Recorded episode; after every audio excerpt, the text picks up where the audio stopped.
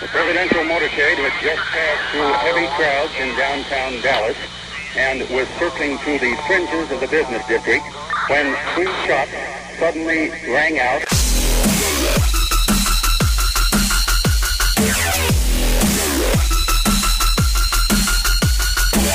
Destroying the media lies and dismantling the narratives.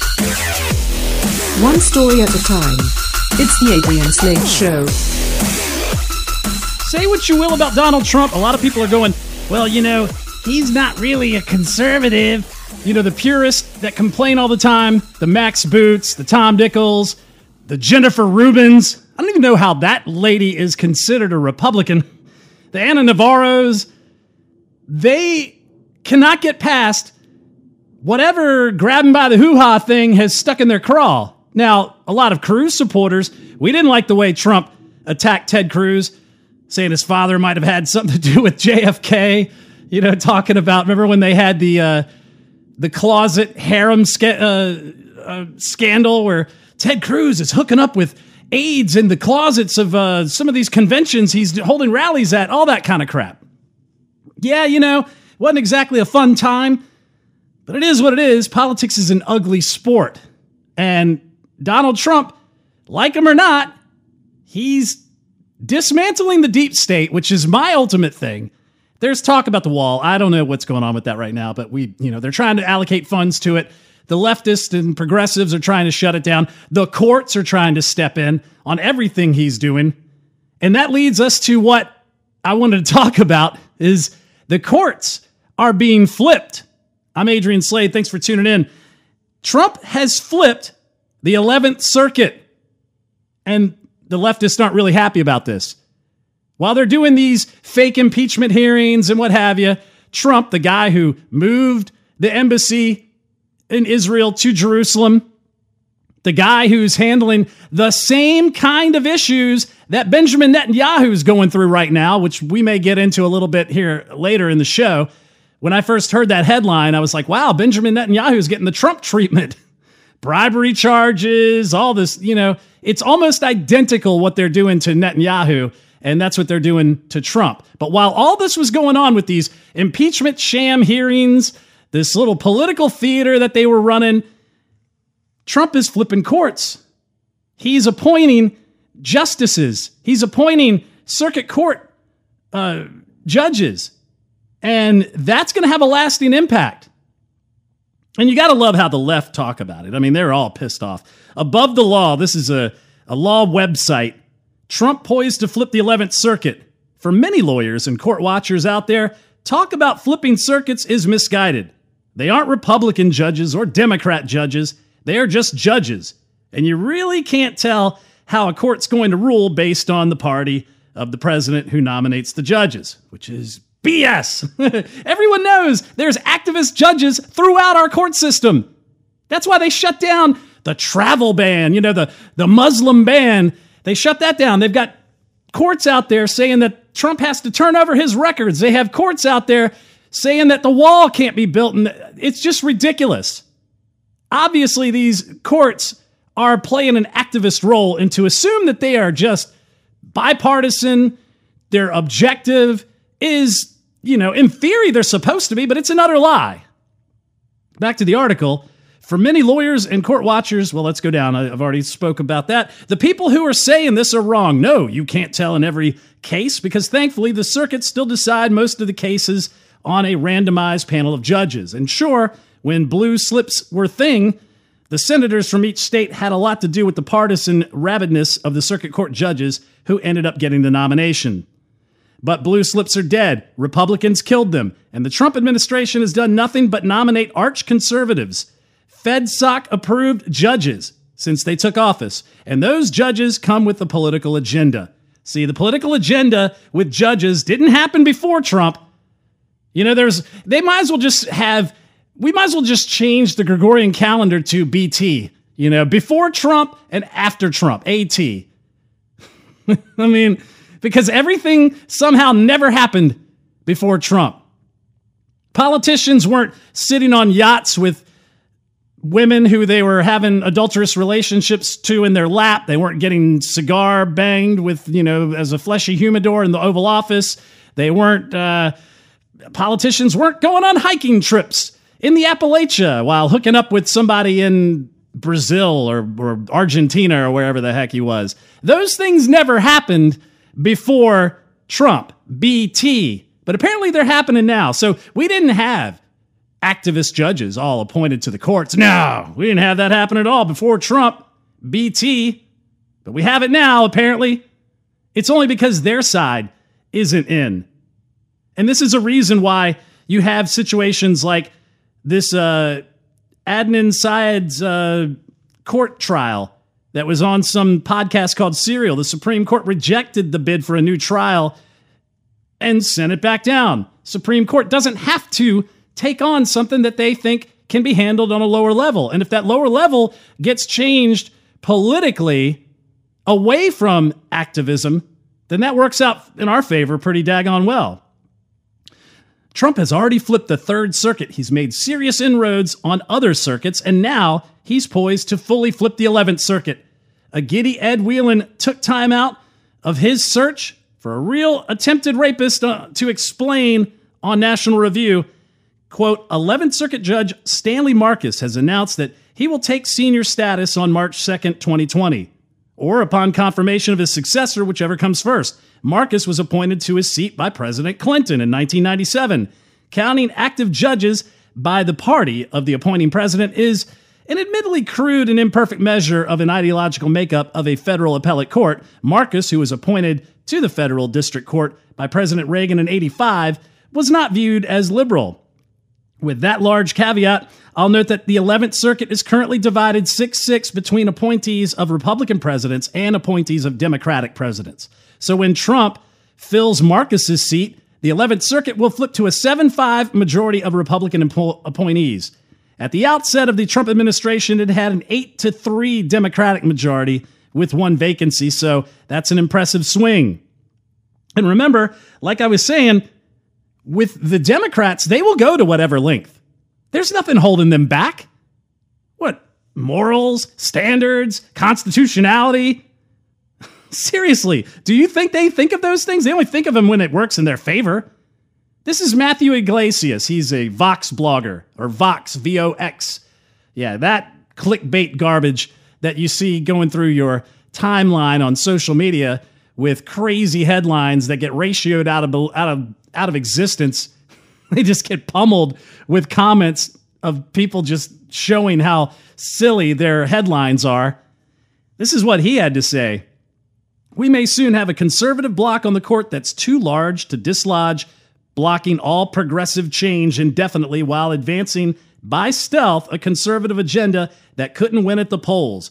But at least we enjoyed some good RGB memes along the way. See, he's a little worried there about, you know, RBG, who was just in the hospital again for infection and for a fever you know, a lot of people they love to show videos of her working out. Look, she's like Wonder Woman, only she's like a hundred, and she's you know got her little walker that she's swinging around doing push-ups on. Yeah, she's not exactly in the most perfect health, and we don't wish anything ill. See, we're not like the left. The left will get out there and go, "I can't wait for this person to die," you know, because they suddenly are the moral betters, the Puritans, you know, love trumps hate. Except if you're a Republican, and then we can just totally rip on you whether you died, you know, like they did to John McCain, or whether you're sick, and then they can just sit there and destroy you on social media.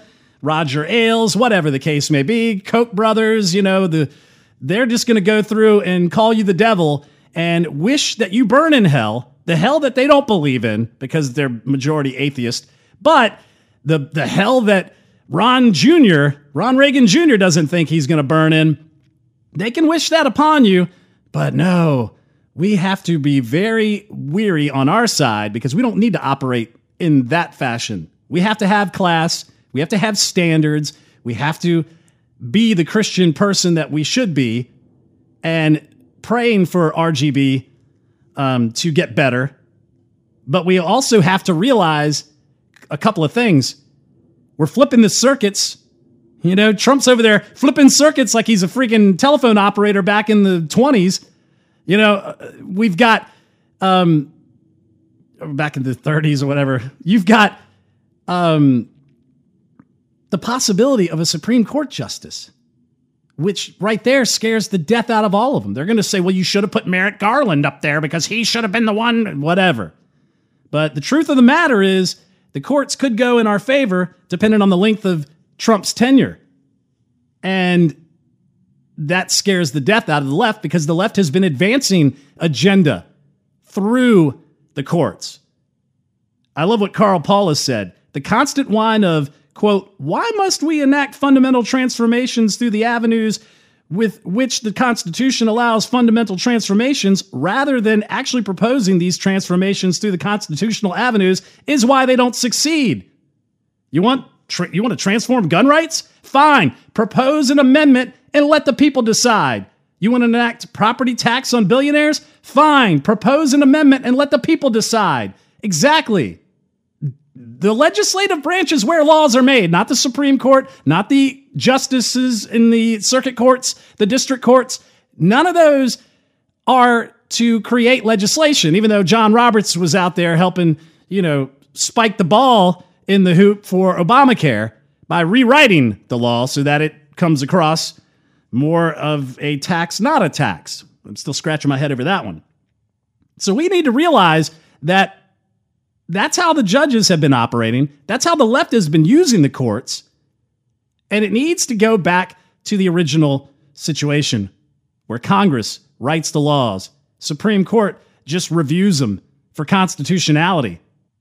You know, the executive branch can fire whoever they want, ambassadors to Ukraine. You know what I'm saying? They can fire, they can have recommendations to have the Navy secretary ousted.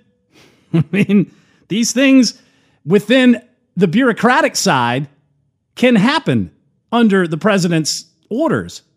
Why he didn't go through and clean house in the first place is probably why we are sitting in this slow demise of the deep state when it could have been happen it could have happened on day 1. But that's another story. The fact that it is happen, happening at the moment is something to celebrate. But on top of it, the flipping of the court is very important. And it's important because it's not that we are moving it to the Republicans so the Republicans can be the GOP masterminds of the courts. No, we're doing it to move back to the roots, to get back to the objectivity and the founding of the court system, to get back to, because the, most of the Republican uh, justices, they're not operating on agenda. I'm not going to say that some don't, but they're, they're not commissioned to go out and push agenda. They weren't activists. They're not on a mission. The left is, and the left has been using them to do things like, you know, the Ninth Circuit has been utterly just devastating to liberty. It's upheld progressivism. We have to realize that whether you like Trump or not, whether you're a never Trumper, whether you are somebody who doesn't like his tact with women. You know, they don't like his tweets, which really, arguably, that's the one thing that's allowing him to get his message across. Tweet all day. You want to go out there and drop memes of, of Chris Cuomo calling his mom and having Trump on the other line? go right ahead. I have no problem with that. That makes this so much more fun. And it allows Trump to communicate beyond the filter of the news media, who's obviously stacked up against him because I've never seen George W. Bush, it was bad. Reagan, it was bad. You know, of course, as soon as uh, Clinton showed up on the scene after George H. Bush, they were talking about boxers or briefs, and they were talking about look at him walking on the beach, and he's so presidential. He's putting stones on the beach, and him, him and Hillary are dancing, even though Monica Lewinsky news dropped at the same time. All of that, that news media flipping, which we can get into in a little bit because there's some really amazing articles that came out about Obama being a conservative and about how if it happened under Obama, it was okay, but under Trump, it's not. We'll get into some of that stuff. But yeah, this is what we're running into. The news media is going to combat him all the way, and he's going to tweet around it. Now, you may not like the, the tact of his tweets. You may not like the fact that he's brash, but you have to respect the fact that the courts are moving back in the right direction. You have to respect the embassy in Jerusalem being recognized. You have to respect the tax cuts, the rooting out of the deep state. You know, the tariff war, believe it or not, has been working somewhat decently with China because China is looking to destroy America. China is looking to be America's new leader. And yeah, they can call the note whenever they want, pull the rug out under us economically, but that would destroy them as well. What we have to do is eliminate their power. But the flipping of the court should be something to be celebrated. You would think somebody who even is like the mildest never Trumper, or even the most ardent never Trumper, would kind of go, yeah, you know, I'll give him give him a high five on that one. Kudos, good job, Orange Man. But no, they can't let it go. They can't let it go if this guy is doing the things that they were hoping a Jeb Bush, a Kasich, a Rubio would do. And he's doing it more so than we've ever had. George W. Bush wouldn't have done these things. George H. Bush wouldn't have done these things. Reagan would have. But, and I'm not saying Trump is Reagan, but Trump is definitely a new phase in the lineage, a phase that was necessary, a phase that I've come to embrace. I'm fine with it. Rip the deep state apart, flip the courts, put it back to the GOP, or put it back to objectiveness. I'm, that's where I'm at with all this. I'm fine with the courts moving away from progressive activism. While Trump impeachment craziness continues over the fact that they believe that Trump contacted the Ukraine to pressure them with aid, military aid from America to go after Joseph Biden, Lunchbox Joe, uh, his son because they want to destroy Joe Biden's presidential campaign, which is complete other BS, but that's another story. Um, Joe Biden's trying to fortify his campaign with a new running mate. And one of the names that he has chosen was Stacey Abrams. Remember her? She was the Georgia state politician running for governor. I think she's like sort of the governor at arms, or she's like the ghost governor because she didn't win, but she never conceded. She still thinks that it was robbed. Stacey Abrams is pretty interesting because she also, outside of the fact that she had the Black Panthers stumping for her at the polling places, which doesn't show voter intimidation whatsoever, does it? Um, she used to be a, a romance novelist. And one of her novels is in development with CBS for a series. This is from Hot Air. She's a romance novelist. One of her books is under development with CBS to become a television series. Stacey's writing career may be news to you because she writes under a pseudonym, a nom de plume, Selena Montgomery. They all have assumed names, don't they? Barry Soetoro. She has eight romance suspense novels published to date, totaling combined sales of 100,000. The book that CBS has picked up is titled Never Tell. Now, one may ask, did they contact uh, Fabio and say, "Hey, look, Fabio, you got you got to register to be a Democrat voter first, then put on the blackface, lay out on the couch, we'll get the fan blowing your hair in the wind, we'll have a lady that you can clutch in her arms and we can paint the portrait, which will be Stacey Abrams' romance novel because you have to have the voter registration to do anything like blackface because you have Democrat privilege. But she apparently wrote some interesting uh, novels. In fact, from the Federalist, they say, as a romance novelist, Stacey Abrams leaned heavily on the word plunder. Her books are filled with bursting, cresting, and arching. There's a fair amount of savoring. Men's thighs are described as muscled and corded. Yeah. So apparently she has she her books she says my principles abrams recently explained flow through and are evident in everything i write for a better taste of those principles here's a selection of hilarious excerpts from the storied career of selena montgomery this is sebastian Kane and dr caitlin Lita in secrets and lies He thrust deep, control broken, shattered, again and again, deeper and hotter and further than fantasy. With urgency, she accepted him, fascinated by the power. And for a moment, she wavered, wondering if she was prepared. In the next second, she knew she could never be. Kat moved beneath them, her body too full to stay motionless, their mouths coupled, imitating that dance that frenzied her limbs, wrapping her into him. Sebastian flew above her, driven to claim and imprint himself forever. He nuzzled her breast, finding the wild beats, and pressed a kiss just there, sealing his face. He stretched her, drained her, and completed her. She surrounded him, took him, and filled him. Good God, that's freaking disgusting. Hidden sins. Here's one. Watch me love you, he commanded silently. Know that I will always be part of you. By design, he flowed over every inch of Gossamer's skin in voracious, voracious, tender assault. By turns, he stole her soul, destroying her with a generosity she scarcely understood. That's me throwing up in my mouth. I don't want to read any more of this crap. But these are some of the books. She has one called Deception. I'm not going to get into that one. Reckless. Love me, he demanded, taking her once more. Afraid she did, Cal kissed him, a merger that spoke words she wasn't ready to say aloud. Arousal, ravenous and craven, bent to a stronger, more fragile need than that consumed her.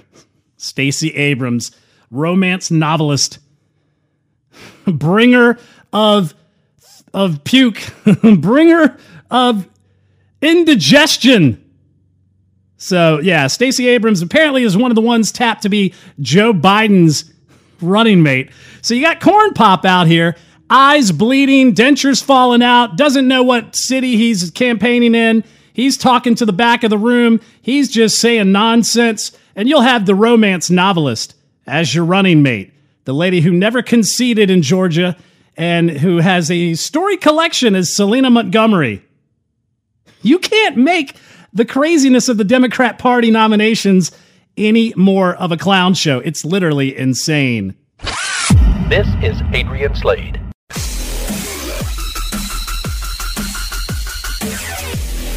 The Adrian Slade Broadcast.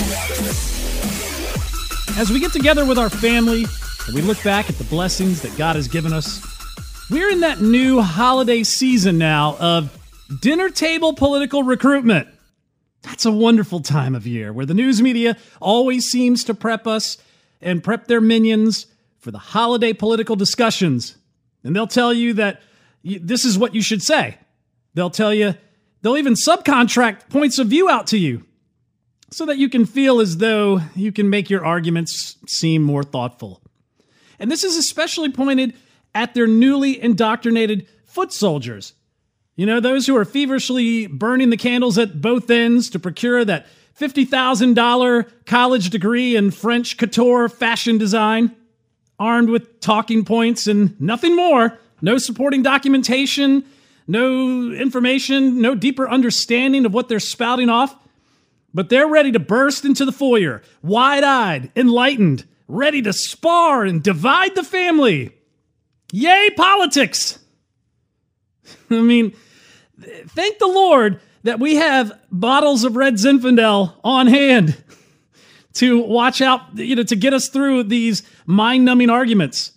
And we'll get the castigation of our founding. We'll get that speech about how evil, uh, the evil genocide of the white man, how evil they were in, in the Americas, how they were destroying and conquering and plundering as though they were commissioned to do so from the start. Hey, go out there and find that land that you don't know exists and kill all of those people that are on it and take it over for us.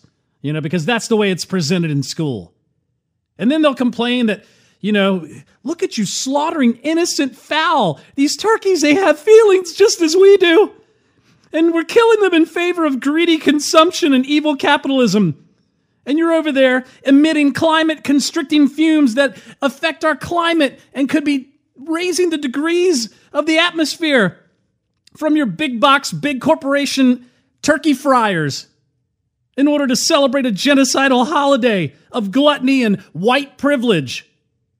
They'll talk about how oppression still reigns supreme in the land of the free, but to cure it, we need to remove the system of government that has been the most successful form of government for over 200 years and supports freedom and liberty. We got to get rid of all that.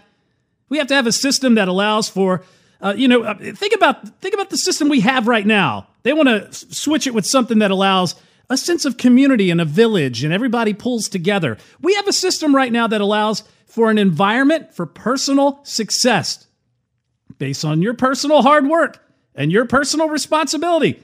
And you know what? Sometimes that hard work doesn't result in the outcome you wish. Sometimes you're not successful even as hard as you've tried. But that, you know what? It's all right. You can try something else. You aren't mandated to be removed from your career as an accountant in order to be reassigned to feeding zoo animals, as that personal account from the Cuban refugee recounted on our previous podcast. Bloated taxes for a heavy welfare state simply because you're living over the fact that you have a liability now to pay towards your education indoctrination. That's not going to cure the ailments of perceived inequality. Pie in the sky, manufactured and government managed solutions won't be a fix. Pretending that overly taxed Norwegian nanny state nations are the model cure for what will fix everything in America and believing that that's actual democratic socialism. That, that, that illustrates the lack of nuance and critical thinking that has basically been eliminated from every college campus. And when everyone is sitting down with the bounty that was provided by capitalism, tons of cranberry sauce, you might have it homemade from ingredients that were brought to the grocery store, which is a capitalist organization in itself, uh, in and of itself. You can maybe even get it in the form of a can. But you know what? Capitalism brought it there. Turkeys from from everywhere, from small local farms, which are businesses in and of themselves, from the meat packing uh, industry, all brought to the grocery store, all brought through a trucking uh, or company, you know, I mean, stovetop dressing or dressing made from ingredients that were all brought about by capitalism. You can use the history of Thanksgiving to debunk the entire democratic socialism's mythos. And this is from libertyunderfire.org. This Thanksgiving, we think of the pilgrims enjoying abundant food, but this was not their real reality. Few will mention the starving times. The first year in 1620, when half died of starvation. Harvests were not bountiful in that year and the next two as well. Plymouth was beset by laziness and thievery. William Bradford, the governor of the colony, in his History of Plymouth Plantation reported that, quote, much was stolen both by night and day to alleviate the prevailing condition of hunger. The mythical feast of the first Thanksgiving did fill their be- bellies briefly, he reported, and they were grateful but abundance was anything but common. And why did this happen? Because they had fallen victim to the socialistic philosophy of share the wealth. This disincentivized the productive base of society. Then suddenly, as though night changed today, the crop of 1623 was bounteous. And those thereafter were as well. And it had nothing to do with the weather. Bradford wrote, Instead of famine, now God gave them plenty and made the face of things change to rejoicing of the hearts of many, for which they blessed God. He concluded later, Any general want or famine hath not been amongst them since this day. And one variable alone made the difference and ended the three year famine. They abandoned the notion of government or corporation owning the means of production and distribution in favor of the individual having property, and being responsible to take care of himself. Before, no one had benefited by working because he received the same compensation as those who didn't work. After the change, everyone kept the benefits of their labor. Those who chose not to work basically chose also to be poor. And the government, corporation, no longer confiscated from those who produced to give those who did not. No government food stamps here. Ironically, all of this could have been avoided had Plymouth consulted history and communicated with their neighboring colony some distance south of them, who had previously been down the same trail. Jamestown, remember 1607? Too was a first socialist society where each produced according to his ability and received according to his needs, which of course affected supply. One cannot divide what does not exist. Our textbooks tell us that only one twelfth survived the first two years for precisely the same reason starvation. The problem, as noted by Tom Bethell in his work, The Noblest Triumph Property and Prosperity Through the Ages, was identified by an unnamed participant as, quote, want of providence, industry, and government, and not the bareness uh, and defect of, our, of the country. Captain John Smith is credited with having saved the floundering colony by his, quote, no worky, no eaty government program. Once again, the Virginia Company was the government. And he was hated for it, addicted to the promise of getting something for nothing, even if it was always less than promised. The receiving part of the population will always oppose they're not getting their fair share. Sound familiar? Captain Smith was eventually carted off to England in chains as fast as the parasitic population could do so. Once again, why? Philip A. Bruce, in his Economic History of Virginia in the 17th century, called it agricultural socialism. Quotes, the settlers did not have even a modified interest in the soil. Everything produced by them went into the store in which they had no proprietorship. When the settlers finally were allowed to own their own property and keep what they produced, things changed overnight.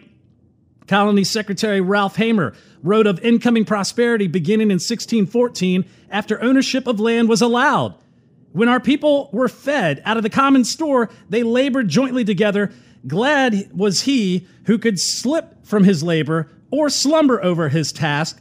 He cared not how. Nay, the most honest among them would hardly take so much true pains in a week as now for themselves they will do in a day. Neither cared for the increase, presuming that, however, the harvest prospered. The general store must maintain them so that we reaped not so much corn from the labors of 30 as now three or four do provide for themselves.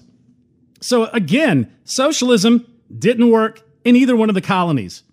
And when we think of Thanksgiving, we have to think of the abundant feast that they eventually had once they abandoned socialism. It's almost like the uh, the story of of Israel in the Bible where they had to build the wall and they didn't have a lot of time to build it. And instead of them trying to just get together and just build the wall all the way around, it was up to everybody individually to build a section of the wall and place it up. And they got it done quickly, quicker than they imagined. Because even though you're working for yourself and you're working for your family, your productivity spills out into society and creates a nation of productive, liberty loving individuals. And that is the message of Thanksgiving. And so when you're sitting there with your socialist friends, your democratic socialist friends, and they're bloviating about how America is so awful and how it's so oppressive, even though you know, my wife makes more money than I do, even though women are succeeding all over the place as Hewlett Packard's CEO and down the line. You look at all of the industries, you know, you look at the fact that the NFL has given us tons and tons of minorities who are succeeding beyond their wildest dreams. Only these things can be done in a country of opportunity, and you do not get that opportunity with socialism. So I wanted to make sure that I covered some Thanksgiving content because we are coming up on Thanksgiving. And happy Thanksgiving to everyone out there. So that's kind of why I kind of went on that rant. But there's some other things in the news I think you guys need to be aware of. Some amazing things that will kind of shock you when you realize um, there's some things we've talked about here on the Adrian Slade show, especially when we talk about Syria things we've been discussing that a lot of people on both conservative media sites and liberal media sites have tried to rail against. And I'm not a fan of Tulsi Gabbard's policies, but I do kind of like her foreign policy. I don't like her domestic, horrible on abortion, horrible on borders, but with Syria, she was intellectually curious as I was. And if you remember, I went back and around 2014, I think it was, 2015, it was before there was any election. I was talking with some people online. We had our own little think tank group, and we just kept going, Why are we in Syria? Nothing made sense. And then we dug and dug, and then we found a lot.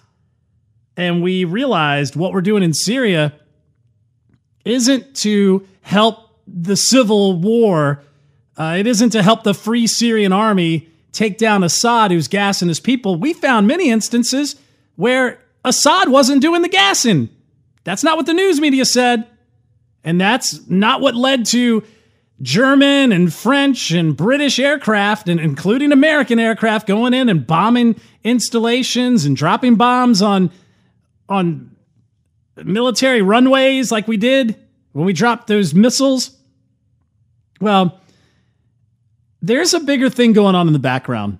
And one of the aspects that I found was a competing natural gas pipeline proposal, one between Turkey, Qatar, uh, I want to, I think even the UAE, France, Germany, and then the other one for Russia and Iran. And obviously, for some reason, everything exploded, and we decided we were going to help Al Qaeda. To which I was completely perplexed. I kept scratching my head, going, How are we going to help the people who took down the Twin Towers? Of course, I found my found my answer in a Business Insider article that basically said if we keep them in disarray over there, that then they would leave us alone over here. And then if you remember the attack in Duma, remember you had Aleppo, and it was a similar situation in the city of Duma or the town of Duma. Basically, a chemical attack occurred. Then the Al Qaeda people rushed in. Assad rushed in to kind of take control of the situation. Of course, the white helmets roll in, and we remember the white helmets were just another wing of this movement, another wing of Al Qaeda. They were there for the branding and marketing. They were there to look, look at this. It's like these people got together and they're there to help the injured. And then you find out that they're going in there and they're euthanizing people and they're stealing their jewelry and they're recognized as Al Qaeda members but yet they're the they're the squad that was helping everybody, so that the West could look over and go, look at those people. They're so great. They're so uh, you know benevolent. They're out there helping their their freedom fighters and giving them rescue. And then you see a doctor who is showing up in one photo who's got an RPG and he's got like he's on top of a tank on another when he was with Al Qaeda. Yeah, all of that was going on. Of course, the white helmets were actually organized by a nonprofit, non uh, non governmental organization here in America, Purpose LLC, and also with a London NGO. That's odd, isn't it? And so all of this was happening, and in Duma, they finally eradicated the militants, the ISIS fighters, who I remember ISIS were once a part of Al Qaeda, but Al Qaeda removed themselves from uh, or basically disowned ISIS because ISIS was so brutal and so seventh century, if you can imagine that. More brutal than taking down the World Trade Center towers. And so they ended up getting pushed over to Idlib. And Idlib is where everything is happening right now. And that's close to the Turkish border. But one of the things that we kept looking at is we kept seeing through our research maybe Assad didn't do all of this. Maybe it wasn't his doing. And we found Amnesty International articles that said, oh, yeah, that was Al Qaeda that gassed that town. We found another UN report. I still have all the documents that basically said, oh, yeah, that was Al Nusra, Al Qaeda that gassed the town. Well, check out what came out in the UK Daily Mail. New sexed up dossier Fuhrer. Explosive leaked email claims that UN watchdogs report into alleged poison gas by Assad was doctored. So, was it to justify British and American missile strikes on Syria? Hmm, I don't know. Let's take a look and see what the rest of the article says. A leaked email dramatically indicated that the UN's poison gas watchdog had butchered and censored a critical report on an alleged chemical attack in Syria. The email makes no attempt to suggest what did happen in Douma. It simply points out that hard evidence gathered and examined by non political scientists does not support the officially endorsed version, and it claims that this resulted in the OPCW redacting the report to the extent that its conclusions were misrepresented. The revelation appears to be the worst instance of, quote, sexting up in support of war since the, the invasion of the Iraq, uh, the invasion of Iraq with Tony Blair's doctor dossiers. A whistleblower has made public the astonishing email of protest, which was sent to the senior officials at the OPCW.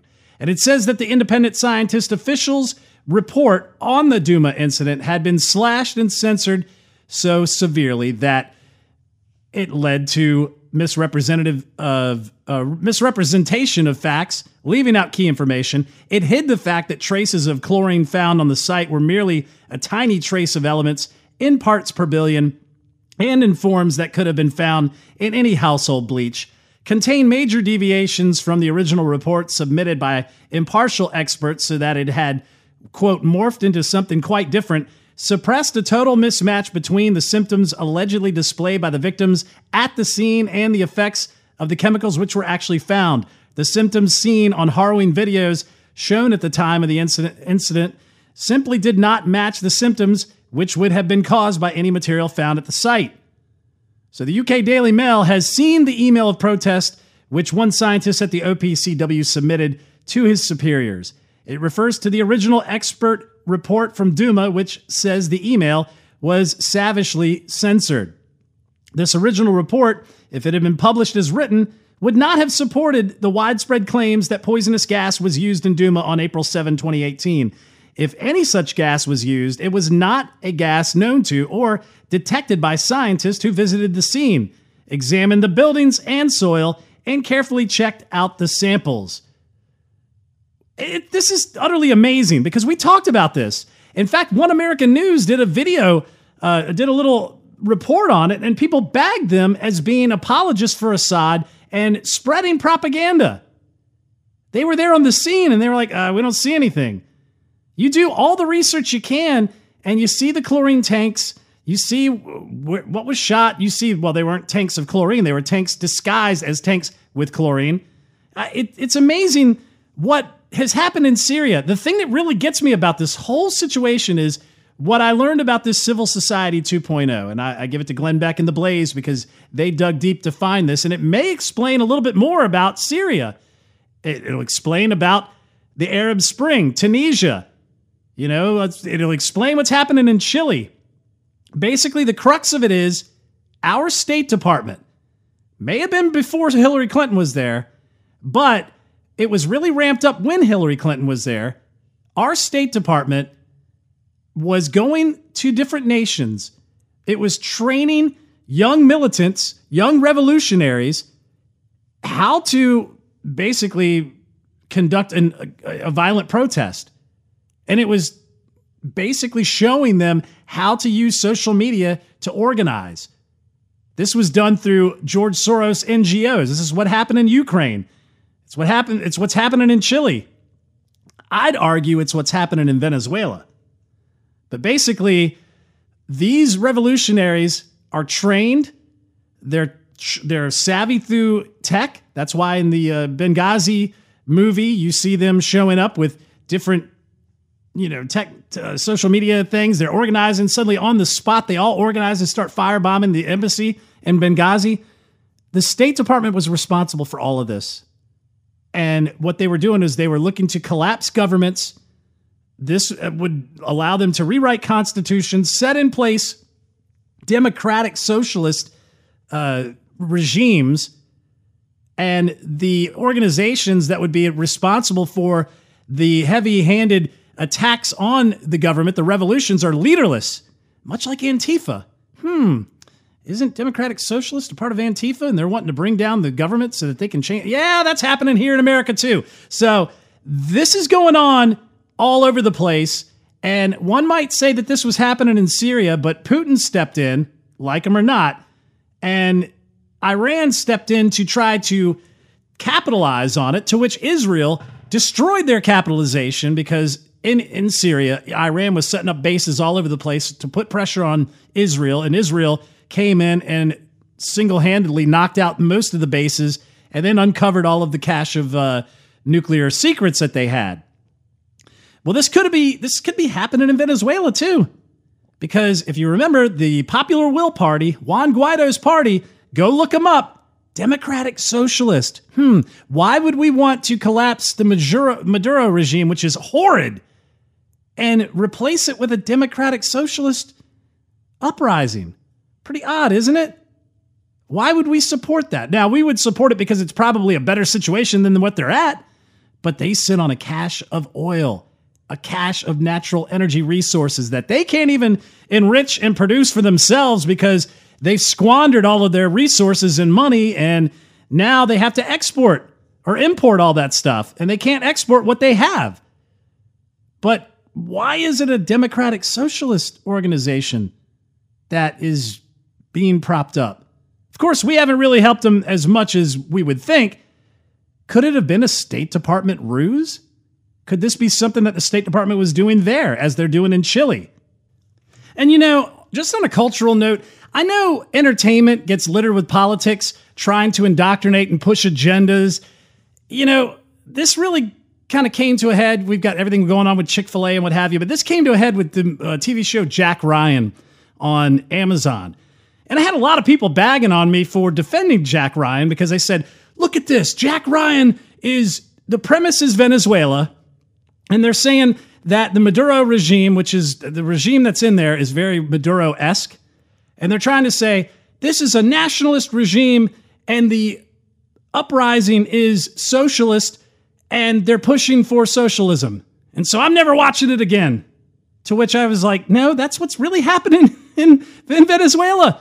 Juan Guaido, the Popular Will Party, is a democratic socialist party, and Maduro is a nationalist, but he's a socialist, and that's why they're in collapse. But you know, if you don't know what Jack Ryan is, it's a it's a CIA uh, agent. Uh, you know, it's kind of it's fiction, so you know, CIA agents aren't doing exactly what he's doing in real life, but it's a CIA agent very similar to a Jack Bauer kind of uh, 24 um, Carrie Mathison homeland kind of premise. The first season, he goes to the Middle East and he's chasing uh, Suleiman, who is very similar to uh, Osama bin Laden. And in this season, they see that there's a uh, Chinese vessel out there shooting missiles off, and they're stopping over in Venezuela. So he's checking out what's going on in Venezuela. And there is an uprising of people that want to take power away from the leader, who is very came from a poor family, and he's now leader with his brother and the movement that wants to replace him is trying to do it democratically, but they're socialist. And everybody said, I'm never watching Jack Ryan again. That is what is happening in Venezuela. I just wanted to throw that in there because I was like, this isn't some indictment of Trump and they didn't destroy Tom Clancy because he wrote it. They basically were taking a real situation and throwing Jack Ryan in the middle of it. The nationalism doesn't mean it has to be American Venezuelan nationalism was Maduro very proud of his heritage and his country, although he took it over from Hugo Chavez and the economy tanked because the price of oil couldn't hang. But just keep that in mind. If you're a fan of Jack Ryan and you've seen these people complain about the TV show and they say, oh, they're pushing socialism and I'm never watching them again, you know, take that anger out on football, who's pushing all types of crazy stuff you know, take that anger out on on. Don't take it out on Chick Fil A. I think I think they're just kind of restructuring their philanthropy, but you know, just think about it a little bit more and do some research because it isn't exactly what you think it is. Happy Thanksgiving, guys. I'm Adrian Slade. Thanks for tuning into the show. Listen to us on Mojo 50 Radio. You can find that on iHeartRadio or go to mojo50.com every Wednesday, 10 p.m. Also, get the podcast, iTunes, SoundCloud, Stitcher, Google Play, Spreaker, TuneIn, iHeart, Overcast, wherever podcasts are hosted. And be sure to give us a review. Give us a good five star review. That's going to help us go up in the ratings so we're more visible to others. You can also donate to the show. Go to patreon.com slash Adrian Slade Show. Give $2 a month or go to anchor.fm and search Adrian Slade you can also follow us on social media. We're on Facebook, Gab, MeWe, Parler, Convo, Snippy, search Adrian Slade. Follow us on Twitter at Rants Out Loud or at Adrian Slade Show, which is the official show page on Twitter. And you can also read the blog, adriansladeshow.com. You can also get the Adrian Slade Show Roku channel in your streaming store on the Roku streaming channel store. Be sure to download the Adrian Slade Show Roku channel. We'll see you guys next time. Thanks for tuning in.